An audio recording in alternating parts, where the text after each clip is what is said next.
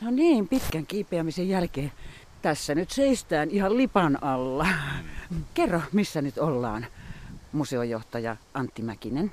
No, me olemme Kajaanissa ja Pirun vaaralla ja tällä pikku luolalla, jossa olemme, niin tälläkin on oma nimensä, eli Pirun pesä.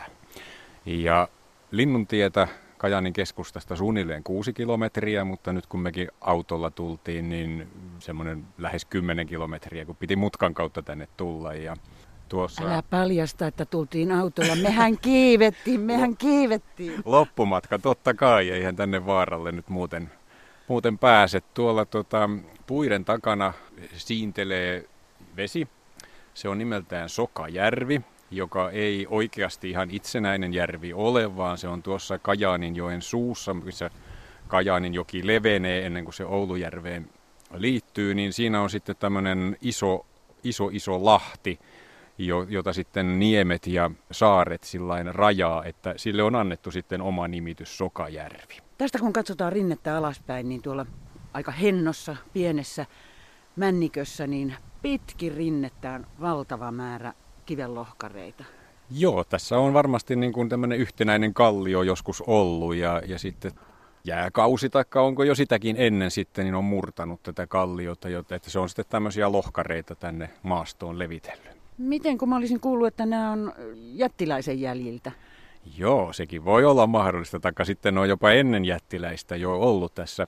Semmoinen kansan tarina tästä kertoo, että tuolla Sokajärven toisella puolella olisi joskus asunut jättiläisperhe, ja sieltä sitten äiti on pyytänyt poikaansa, että haippa tuolta Pirunvaaralta uusia kiuaskiviä.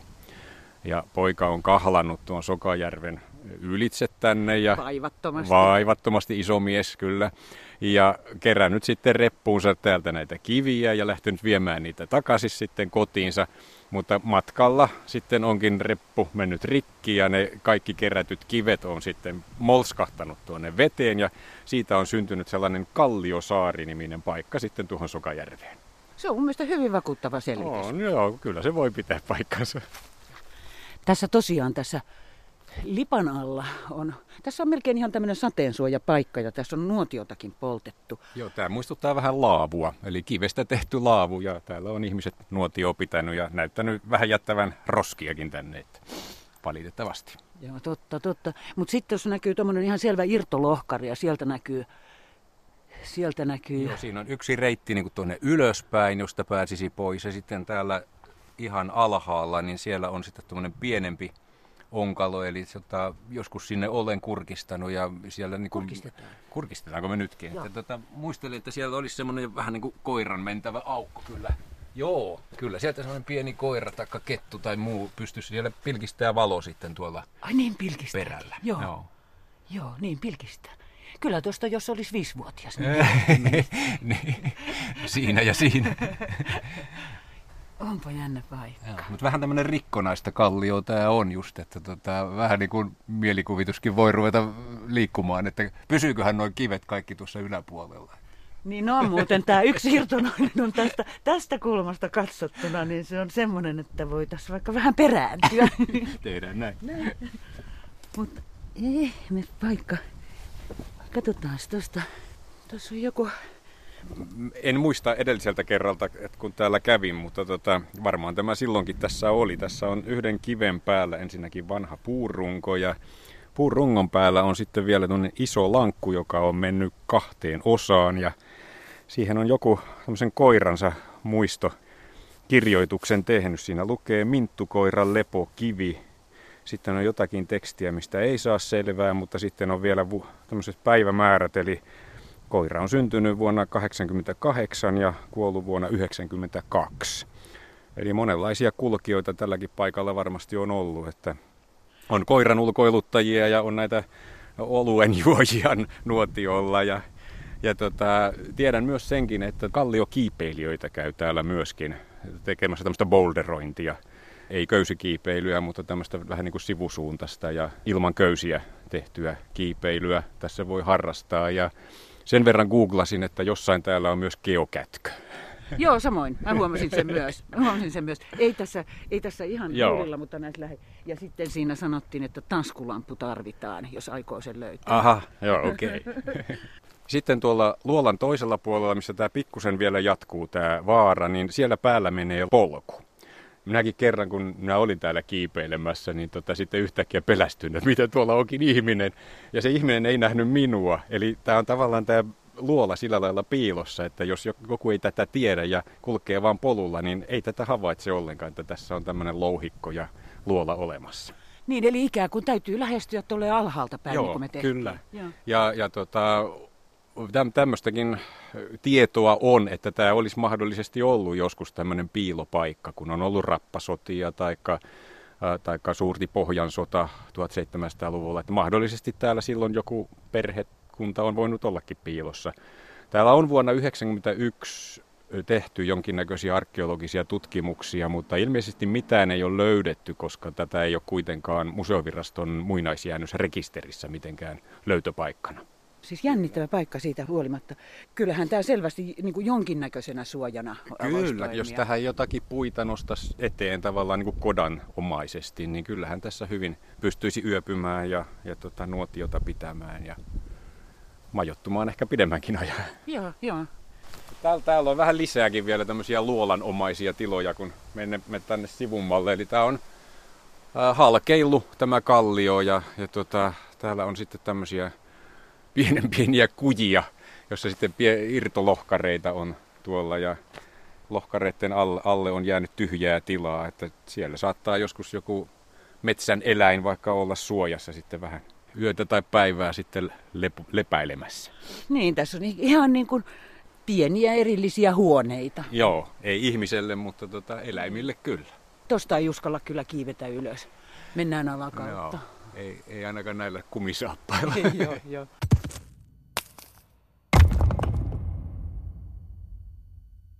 Luoliin liittyy monenlaisia tarinoita. Tarinoita myös henkilöistä, jotka on näissä luolissa asustaneet. Yksi heistä on Sikakyösti, kuuluisa Sikakyösti nimeltään. Arkistotutkija Juha Nirkko, kuinka paljon täällä löytyy niitä tarinoita? SKSn arkiston perinteen ja nykykulttuurin kokoelmassa. Täällä tuota historiallisten ja paikallistarinoiden kortistossa on semmoinen kohta, missä on suurrosvoja ja sikakyösti suurvaras, niin kyllä tässä näyttää olevan tuommoinen parisataa tarinaa hänestä. Niitä on eri maakunnista. Tässä on paljon tietystikin Varsinais-Suomesta, mutta ihan kaikkialla Suomessa hänet on tunnettu. Tässä on valtava määrä kortteja. Onko nämä kaikki sikakyöstistä ja paljonko näitä suurin piirtein on?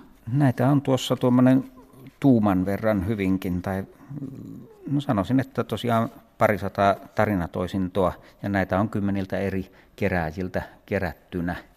Ja ympäri Suomea hyvin paljon 1930-luvulla kerättyä aineesta. Nehän on tässä kortitettuna ja arkistoviite perässä, että nyt kun lähdetään tästä hakemaan, niin löydetään esimerkiksi tuota, tuommoinen Lauri Laihon sidos taikka Frans Leivon sidos, kun lähdetään hakemaan tuon arkistoviitteen perusteella sitä tuolta makasinin puolelta. Lähdetään hakemaan.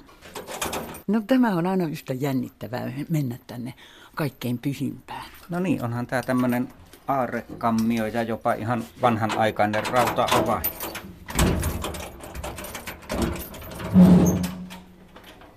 Ja nyt me olemme täällä salattujen kirjojen äärellä. Niin, taikka arkistosidosten, jos tarkkoja ollaan. Ja täältä makasinista löytyy todella molempien kerääjien muistiin merkitsemiä sidoksia. Nämä tämmöisen Frans Leivon keräämät, nämä on aika upean näköisiä, kun nämä on siis käsin, käsialalla kirjoitettu. Kyllä vaan, siinä on raapustettu, kerätty 1936. Siinähän on saatu talteen tämmöinen tieto, että Sikakyösti oli ensimmäinen sosialisti. Hän kansanpuheiden mukaan otti rikkailta ja antoi köyhille. Niin, siis tämä on jännittävää, että häneen liittyy myös niin monenlaisia, monensävyisiä tarinoita. Kyllä vaan. Siinä on ollut riittävästi siteeksi totta, jonka ympärille on voitu sitten sitä tarinastoa vähän niin kuin rikastaa. Ja kun on hyviä tarinan aiheita ja on hyvä tyyppi, johon niitä liittää, niin sitten se vähän niin kuin kerryttää itseensä niitä. Sikakyösti on leimannut oikeastaan useita luolia täällä Varsinais-Suomen alueella. Tiedätkö yhtään, että monessa luolassa hän on majaillut?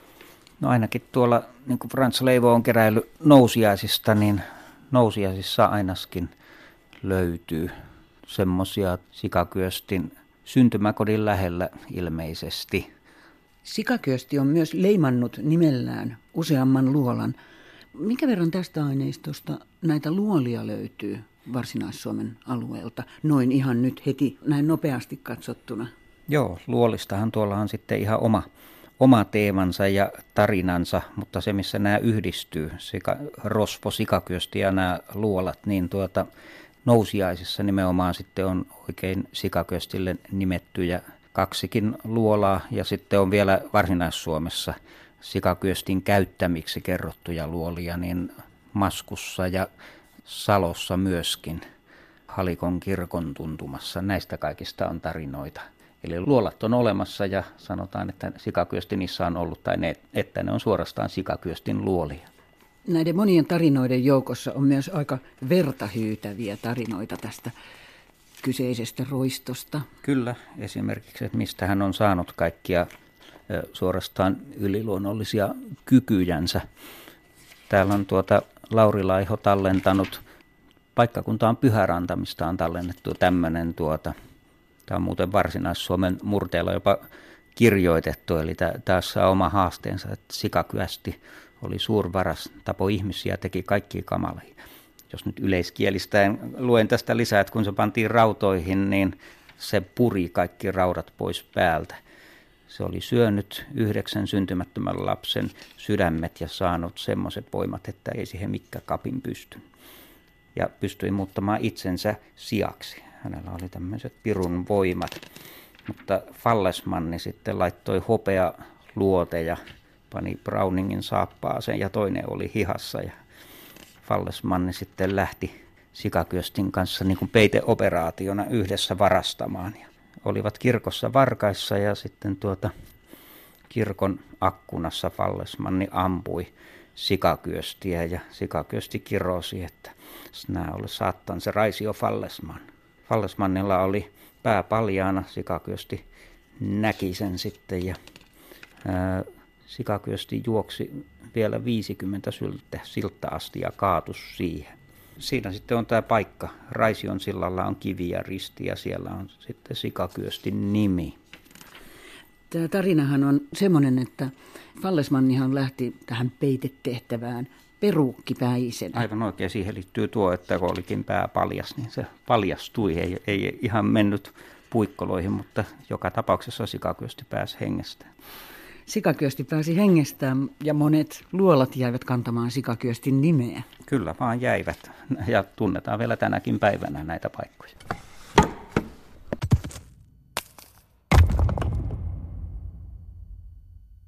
Kautta historian luolissa on varmaan piileskellyt moni muukin kuin sikakyösti ja moni, joka ei ole ollut ollenkaan rikollinen. Mitä nimitiedot luolista kertovat tästä asiasta? Erityisasiantuntija Tiina Manni Lindqvist? No nimiarkiston kokoelmiin on, on kerätty yli 400 luolan nimeä. Ja nämä, tosiaan nämä luolat on usein piilopaikkoina pidettyjä. Että kerrotaan, että joku tai jotkut ovat olleet piilossa siellä. Ja nimi voi liittyä esimerkiksi isovihan tai muiden sotien aikaan tämmöisiä piileskelytarinoita tai että rosvot ovat piilotelleet luolissa. Nämä tarinat voi tietysti olla tosia tai sitten tämmöinen kiehtova luola on houkutellut kiehtovia tarinoita siihen mukaansa. Sitten mennään tässä, että Pirun alkuisia luolan nimiä on todella paljon. Tämä on sikäli jännää, että kun, kun just oltiin siellä Kajaanissa Pirunvaaralla. Joo, tämä on tosiaan yleisin tämä Pirun alkuinen luolan nimi. Että on tämmöisiä Pirun luolia, Pirun kirkkoja, Pirun pesiä. Ja sitten on tietysti taas tämmöisiä ihan ymmärrettävästi eläimiin liittyviä, kuten käärme, kettu tai metsäsika eli mäyrä alkuisia nimiä näissä luolissa. Mutta sitten on tämmöisiä erikoisempia yksittäisiä uniikkeja nimiä. Tämmöisiä uniikkeja ö, luolien nimiä on esimerkiksi tämmöinen moronloksu, moronlokso tai moron reikä myös kerrotaan sen nimeksi. Kymissä on tämä, tämä luola Moronvuoressa. Ja tästä kerrotaan, että kansa uskoi moron eli mörön asuneen täällä. No mikä sitten se lokso on? Loksosana ei ole nyt selitetty tässä nimitiedossa. Aha. Joo. Mutta mikä liikuttava Raukka-Annin luola? Mikäköhän tarina siinä on? Siinä kerrotaan vain, että se on luola, Lumivaarassa, Kaipaanmäen juurella, ja siinä kerrotaan vanhan erakon Annin asuneen. Sen enempää ei ole tietoa. Voi Anni Poloista. Aivan. Ja sitten rosvoja taas. Mm, Voropuikkosen luola Kangasniemessä. Se on luola Kontiovuoressa lähellä Puulan rantaa. Ja täällä on tämmöinen tunnettu kangasniemeläinen Voropuikkonen säilyttänyt varastettuja tavaroita siellä. 1900-luvun alussa hän on tämmöinen ollut rosvojoukon päällikkö tällä paikkakunnalla. Nämä on hurjia sikakyöstin kavereita. Mm. no sitten on Hirvisimunan luola Lempäälässä. Ja tämä on vanhempaa 1800-luvulta. Tämmöistä tarinaa kerrotaan, että Hirvisimuna oli tarunomainen metsästäjä ja jopa noidaksi häntä on kutsuttu. Ja hänen kerrotaan asuneen luolassa tai kuolleen sinne luolaan. No nyt mä näen tuossa tämmöisiä luolasanaa tarkoittavia, mutta semmoisia erilaisia nimityksiä. Niin näitä jälkiosia, nimien jälkiosia, että siellä saattaa olla kellari tai kirkko tai kammari tai uuni. Niin, eli siis se luola-sana korvautuu sanalla kellari, Aivan, Eevan kellari. Eevan kellari. Joo, ja sitten on esimerkiksi tämmöinen Killerin kirkko, joka, jossa kuulemma kaikuu niin kuin pappi saarnaisi. Mutta sitten on pienestä luolasta, uuni. Niin, no se on sitten uunin kaltainen, että muistuttaa uunia jollain tavoin. No entä sitten rotkoista? Nimiarkiston kokoelmissa on tosiaan niitäkin rotkon nimiä yli 400. Ja siellä myös toistuvat nämä pirun nimet, mutta ei niin paljon kuin noissa luolien nimissä. Siellä on pirun nimiä, sitten on hiisinimiä ja helvettialkuisia nimiä. Nämä on tämmöisiä toistuvia nimiä, mutta sitten on, on taas sitten niitä yksittäisiä nimiä, joihin liittyy jotain tarinaa, tiettyä tarinaa, niin kuin esimerkiksi Virroilla on tämmöinen aarrehauta. Siihen liittyy kahdenlaistakin tarinaa. Tämmöinen jättiläinen on sielläkin liikkunut, tämmöinen ilmaisto eli ilmarinen on kaivannut rotkon ja lisäksi sanotaan, että rotkoon olisi kätketty rahaa eli aarre. Lähellä on myös toinen rotko, jonka nimi on Ilmarisen hauta. Ja sitten tosiaan hän hän. Tämä jättiläinen on kaivannut siellä lapiolla ja kolmannesta lapion pistosta syntyi läheinen Rasin Neva. Kuulemma jättiläisen oli tarkoitus yhdistää kukkolampia toisvesi, mutta kolmannella pistolla lapiovarsi katkesi ja sitten työ jäi kesken siihen. Ja laiska jättiläinen ei mennyt korjaamaan lapiotaan. ei, ei varmaankaan. Mä mietin näitä pirun, hiisi ja helvetti alkuisia, että onko niitä rotkoja sitten niin kuin pelätty jotenkin? Ne on pelottavia paikkoja, mm. kun kaikki nämä on näin hurjia nämä nimet. No siitä se varmasti johtuu. Onhan ne tietysti vähän pimeitä ja kosteita ja siellä voi tapahtua mitä vaan. Niin, piileskellä karhu tai no, rosvojoukko. Niin, mm. aivan, joo. No sitten tämmöinen erikoinen täällä, tämmöinen sana kuin siunaamattoman rotko. Joo, siinä on siunaamattoman rotko eli siunaamattoman notko. Siitä on kumpaakin saatu talteen jokioisista. Siinä on monenlaisia tarinoita. Katselin noita nimilippuja. Siinä sanotaan, että ensinnäkin se on karhunperseen länsipuolella sijaitseva notkelma. Tuo karhunperse on semmoinen tiessä oleva pieni mäennyppylä. Nimen sanottiin johtuvan siitä, että härjät eivät ole jaksaneet vetää ruumista kirkolle saakka, niin arkku olisi kuopattu tähän notkoon. Ja toisen uskomuksen mukaan taas nimi johtuisi siitä, että jonkun kiipulaisisännän hevoset olivat pelänneet notkopaikassa kovasti, kun hän oli viemässä isänsä ruumisarkkua kirkolle. Tähän liittyy myös muita, muita tarinoita, että joka tapauksessa, että sinne olisi haudattu joku. Ja siitähän tulee ehkä sitten tämmöisiä kummitusajatuksiakin, sitten, että siitä, siellä saattaa kummitella, kun hevosetkin pelkää. Hevosethan on, on tällaisia herkkiä eläimiä, mm. jotka vaistoaa. On a- aika siis jotenkin vähän kauhistavia nimiä. niin, ei tässä ehkä tuosta tämmöisiä leikkinimiä niinkään. Ei. Lasten leikkeihin liittyviä tai iloisia asioita ei, vastaan ei. niinkään paljon.